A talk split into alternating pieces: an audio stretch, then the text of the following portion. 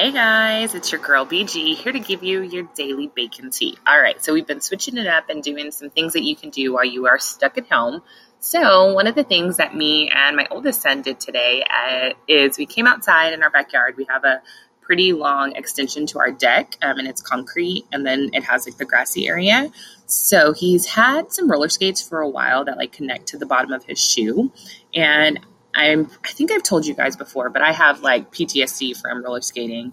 About two or three spring breaks ago, um, I went roller skating, snapped my ankle, had to get reconstructive surgery. It was a hot mess. So he got them. I think the birthday that followed me getting hurt.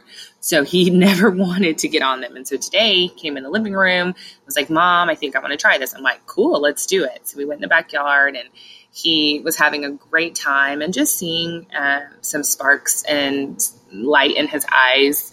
Um, we've been cooped up in the house and hasn't been the most fun sometimes. We've had a lot of work to do and schoolwork and housework and it was it was fun to just connect with him. So I say go outside, hang out with your kids, do something that you have never done before.